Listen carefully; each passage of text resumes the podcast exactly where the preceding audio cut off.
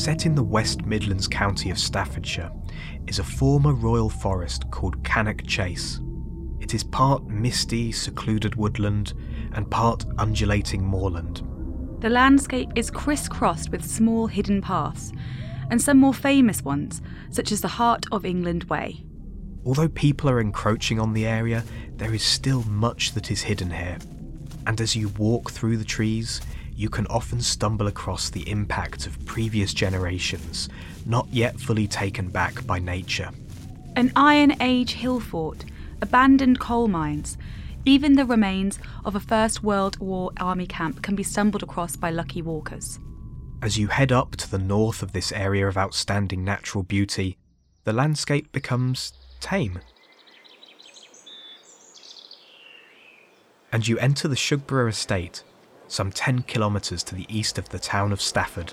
The manicured landscape, dominated by the stately home of Shugborough Hall, is owned by the National Trust, a charity that manages natural and constructed heritage sites across the country. People are gathering on the grassy lawn, eating picnics, walking dogs, playing with children, but something lies underneath.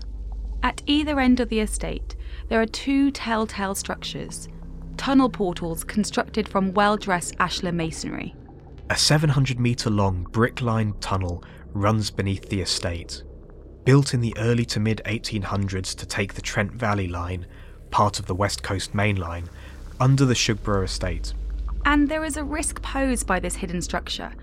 And to make the site safe for the visiting public and the still operational railway, it was a risk that called for the intervention with the latest tunnelling technology.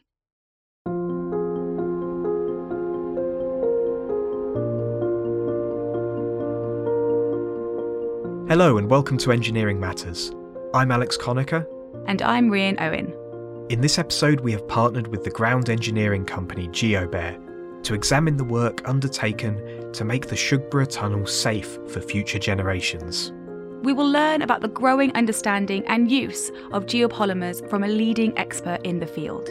And we will hear from a member of the House of Lords an established lawyer and fintech expert who has taken a new interest in construction and infrastructure. But first, the tunnel itself.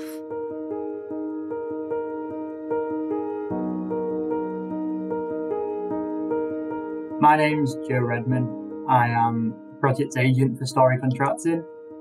I'm also the CRE, which is Contractors Responsible Engineer. Meaning Joe is both assistant project manager and acts as Story's engineer to the rail operator, Network Rail. He explains the situation at Shugborough. Network Rail have identified that there is a risk with the tunnel. There is eight number shafts which were used during the construction back in the sort of early 1800s when, when this was built. They are not lined, they are basically just bored out of the existing sort of bedrock those shafts are not infilled. They have a timber cap, which was again installed near the time and is not in a great condition at, at, at present. Um, so on the land above, they've gone in, fenced off that area above to prevent anyone driving over, walking over.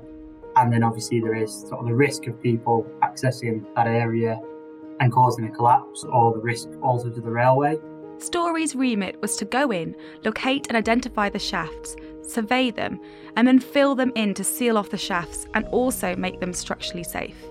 For Joe personally, the locating of the shafts was a key challenge.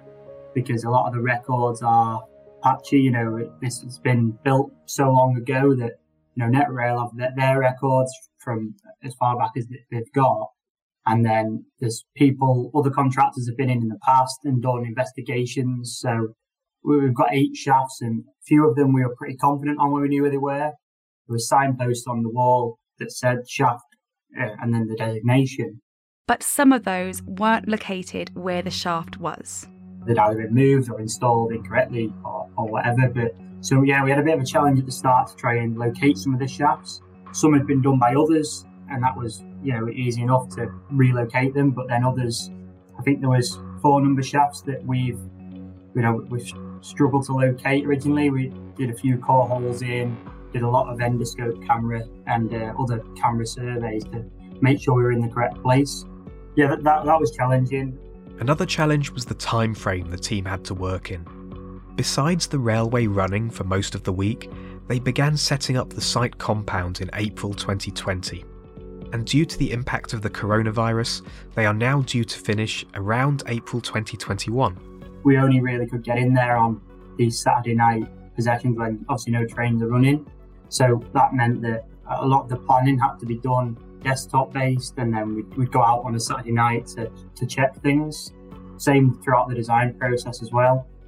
Uh, yeah, so the access within the tunnel is you know, really, really limited. And once they had located the shafts, they were not uniform. The shafts actually vary. So I think the largest one has a three meter diameter, and the shortest one is, I think, about 1.8 meter diameter but they kind of vary in depth. So the timber cap is slightly below ground level, but from the timber cap down to the sort of roof of the tunnel, that varies from around three or four meters at the end of the tunnel to around 10 or more in the centre. A large void to be left unlined for so long, which in previous generations back would require a lot of conventional cementitious grout to fill, pressing down on the old tunnel arch. Joe explains the sequence of works that needed to be done. Well, in the, the early phase, we go in there, we mark out the location of these shafts. So we know the centre point of the shaft, we know the extent of it, and we know we have to mark out a five metre area either side. So once we've done that, we go in and we basically drill a load of holes on that five metre extent either side of the tunnel. The 5 metre zone to each side of the shafts is filled with a resin material to strengthen the tunnel lining. The tunnel is now quite venerable and. So there is a quite thin brick lining with a void behind that, and then that is where the bedrock is.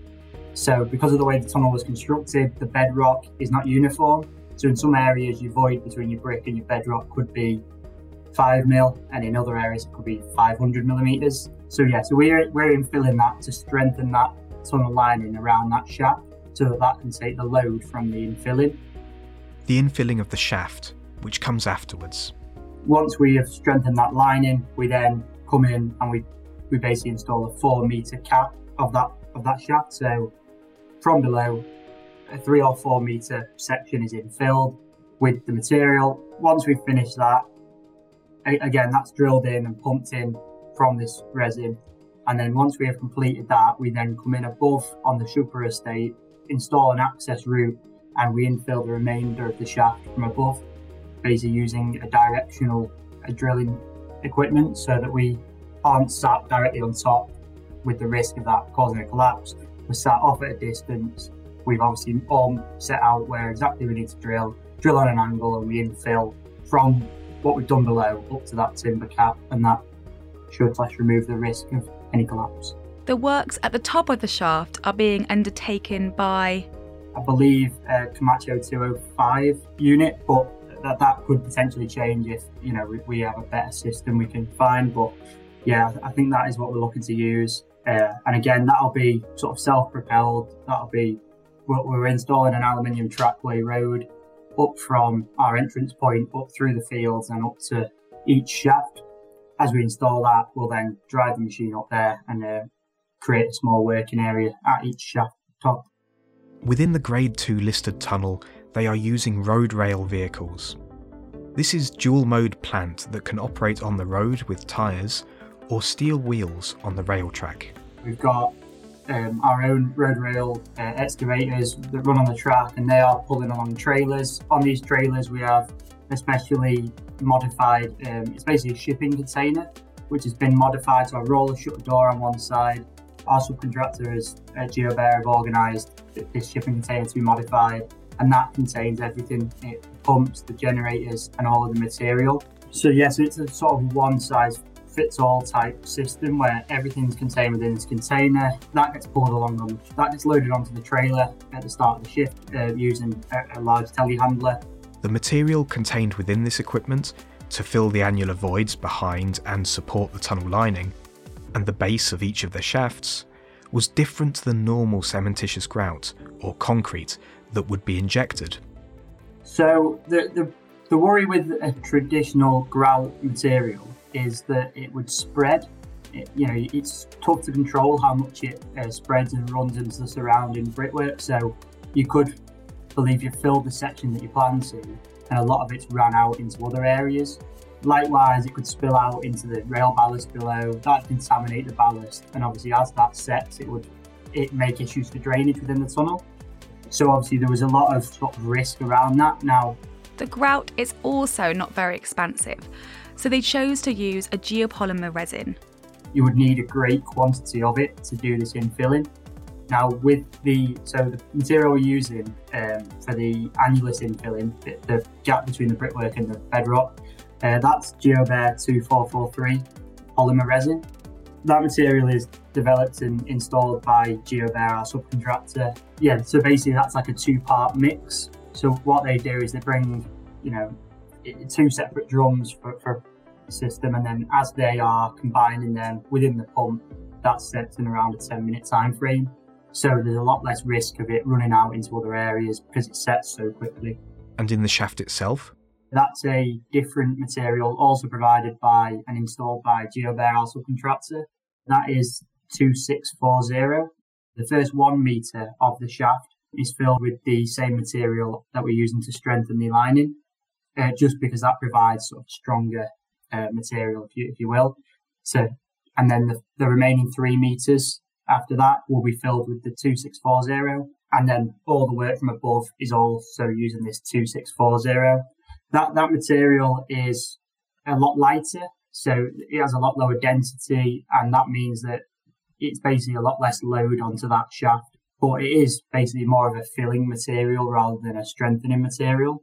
Yeah, so the density is greatly reduced and that means we don't have as much load acting on that arch.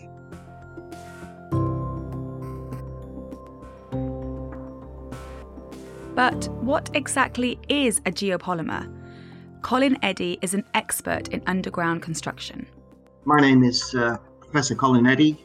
For around about under 40 years, uh, I worked for a large construction company in the UK, Morgan Sindall.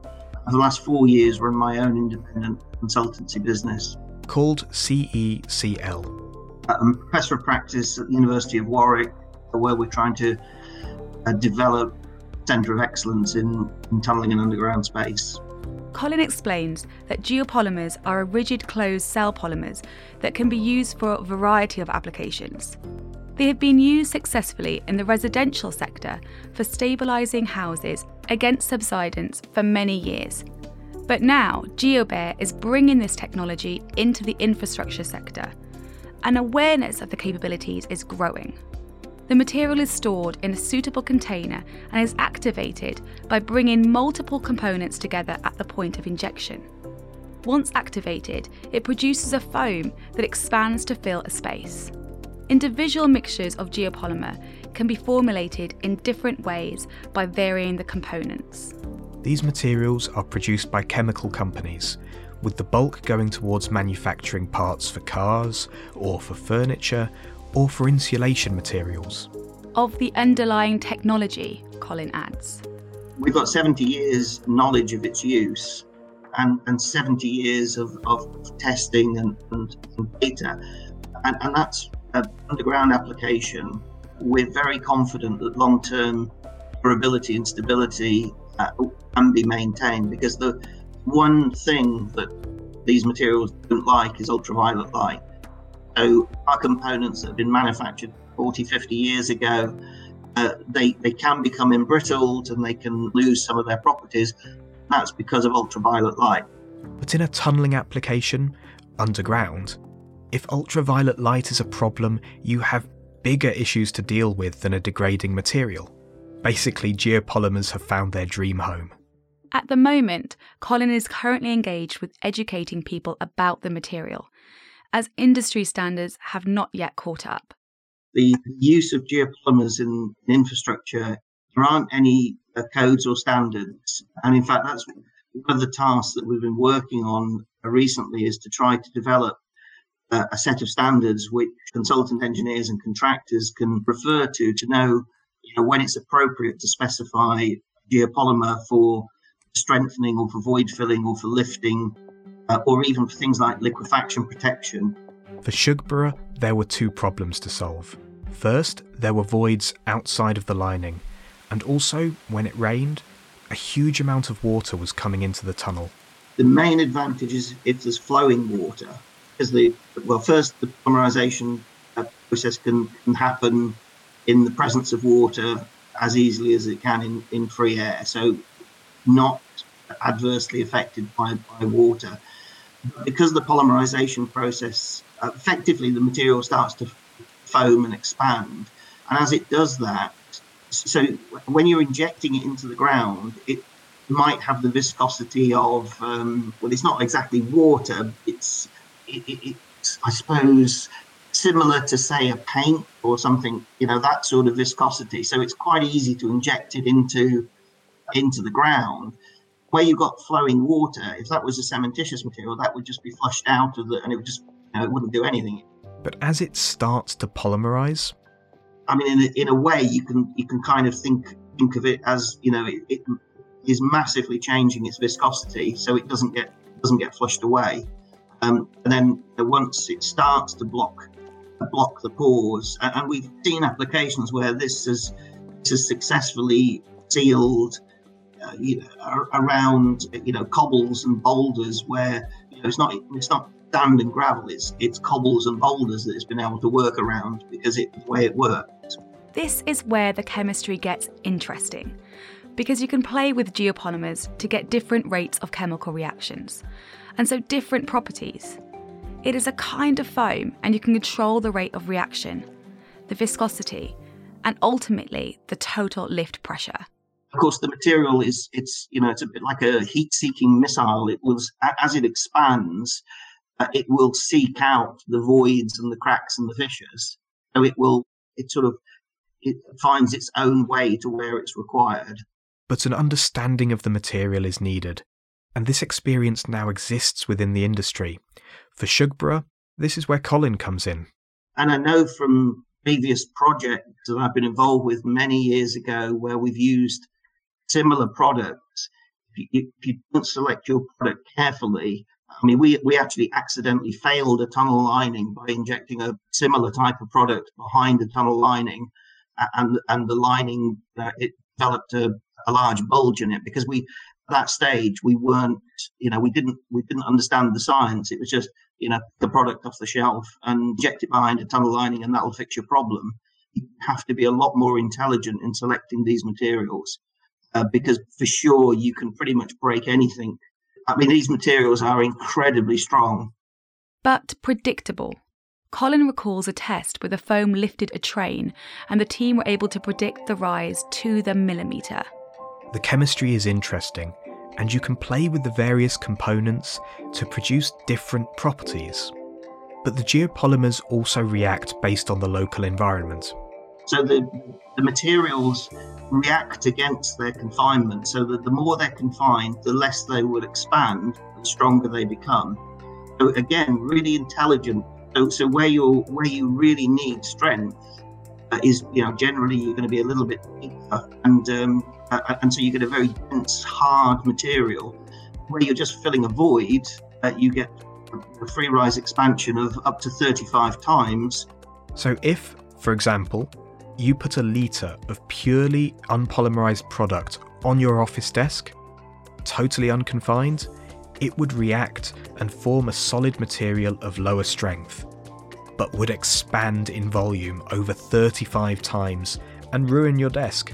While if you inject an appropriately formulated material into a tighter space, it's much stronger. In the case of Shugborough, one type of geopolymer can be injected behind the tunnel lining and form a stronger seal, while the other kind can be allowed to expand more, filling a shaft with a low density material, so less material is used, and which has the added benefit of applying less load to the tunnel lining below really the, the, the, thing that I could help them with is is uh, selecting an appropriate product uh, which would which would uh, successfully uh, fill the voids, successfully seal the leak, but would not overload the brick lining. And so we went for quite a, a low power material. Although not as low power as a shaft filling material.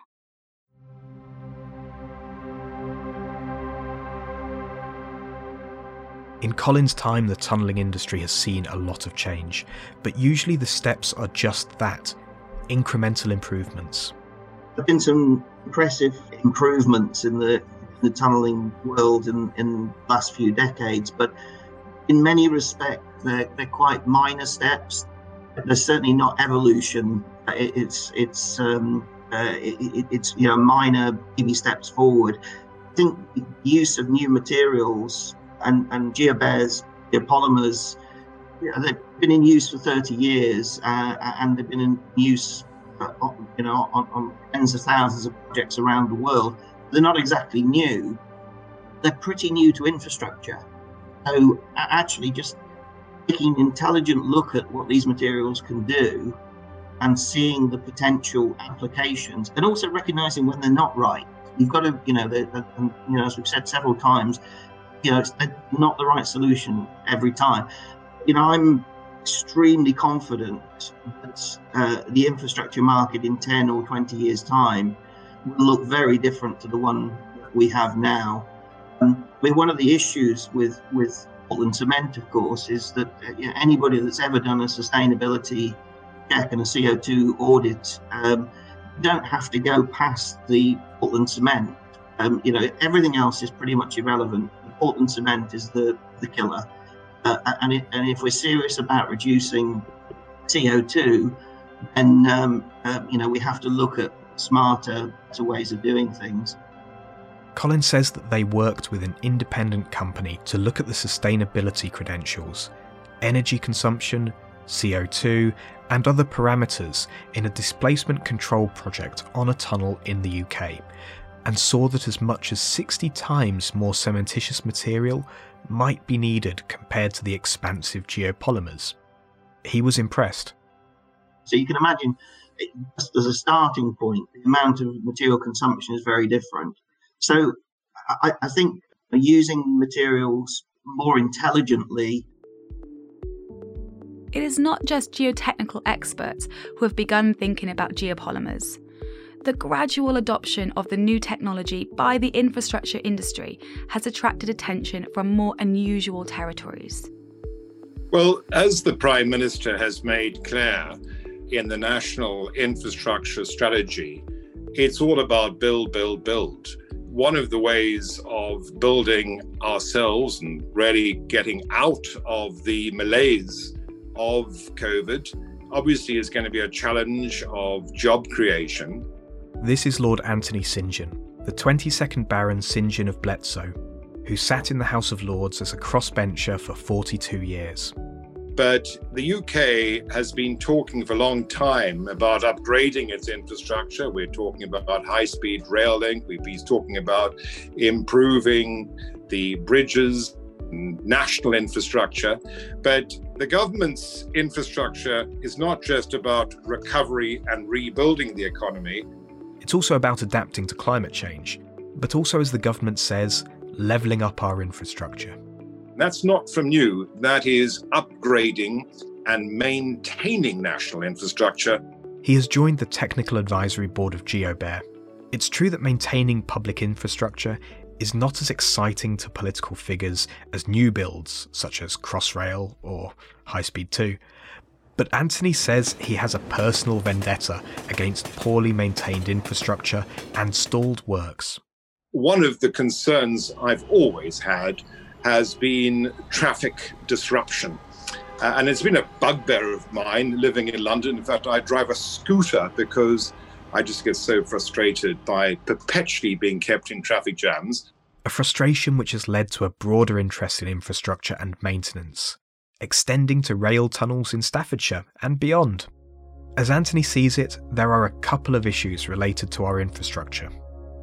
One is the general maintenance of national infrastructure. Obviously, we have devolution in the UK, which has been post Tony Blair, and devolved Parliament has brought responsibility to local authorities and local councils and taken this out of central government. So, to a large degree, the upgrading and maintenance of critical infrastructure in the UK is a decision of local and regional government rather than national government. That said, key to the maintenance of an orderly infrastructure is regular upgrading of roads, railway lines, and bridges. And the technology now, the data that we have, and obviously we're living in the world of artificial intelligence and disruptive technology and drones. We clearly are in a situation where local authorities are able to far better assess the need to upgrade and maintain critical national infrastructure than they were in the past. Another is the green economy. And as I mentioned to you earlier on, we have the National Infrastructure Strategy, which has recently been launched by government. And one of the key components of that strategy is the decarbonizing the economy and adapting to climate change. And we have, of course, COP26 coming next year. So, central to the bidding process for all national infrastructure is the precondition that all contractors have to show their willingness, their commitment, and most importantly, their abilities to comply with strict environmental standards, which is key. And Anthony, with his background in financial technology, sees infrastructure through an outsider's lens, a much more connected industry. I think that it's very important that in addressing national infrastructure, addressing not just the new build, but also the maintenance of existing infrastructure, that there is an element of knowledge transfer between all the various engineering components knowledge transfer because clearly the world is moving not just into a digital revolution, but in many ways to a technology infrastructure revolution. And that knowledge transfer requires uh, a much more uh, of a, how would I say, a culture of all component parts talking to each other. Smaller companies working together. The UK is made up of a large percentage of small and medium sized enterprises.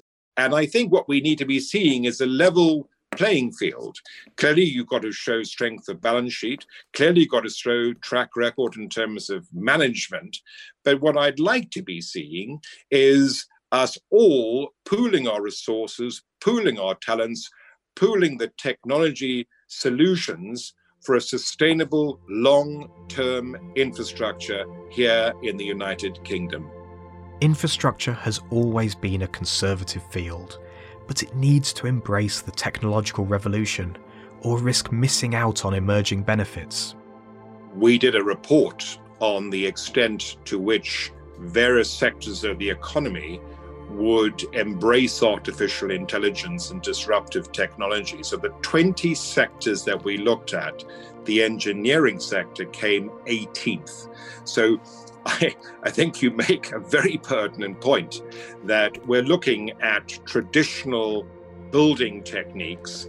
And what I'm trying to say is that whereas fintech, prop tech, med tech, have embraced new technology, have embraced innovation, have embraced artificial intelligence. We have the benefit of better data, we have the better technology.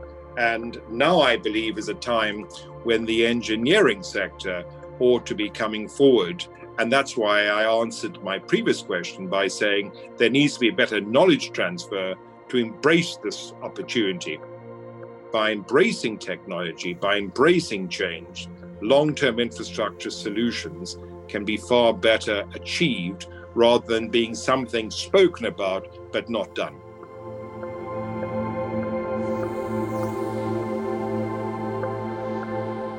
Engineering Matters is a production of Reby Media.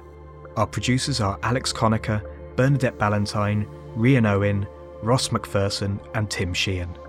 This episode was written and hosted by me, Alex Conacher, my co host was Rhian Owen, script editing by Bernadette Ballantyne, sound engineering by Ross McPherson, series supervision by John Young, and our own abandoned shaft is Rory Harris. Special thanks to GeoBear, Story Contracting, and CECL. Thanks for listening. You can find us on all podcast apps, on our website engineeringmatters.reby.media, on Twitter and LinkedIn.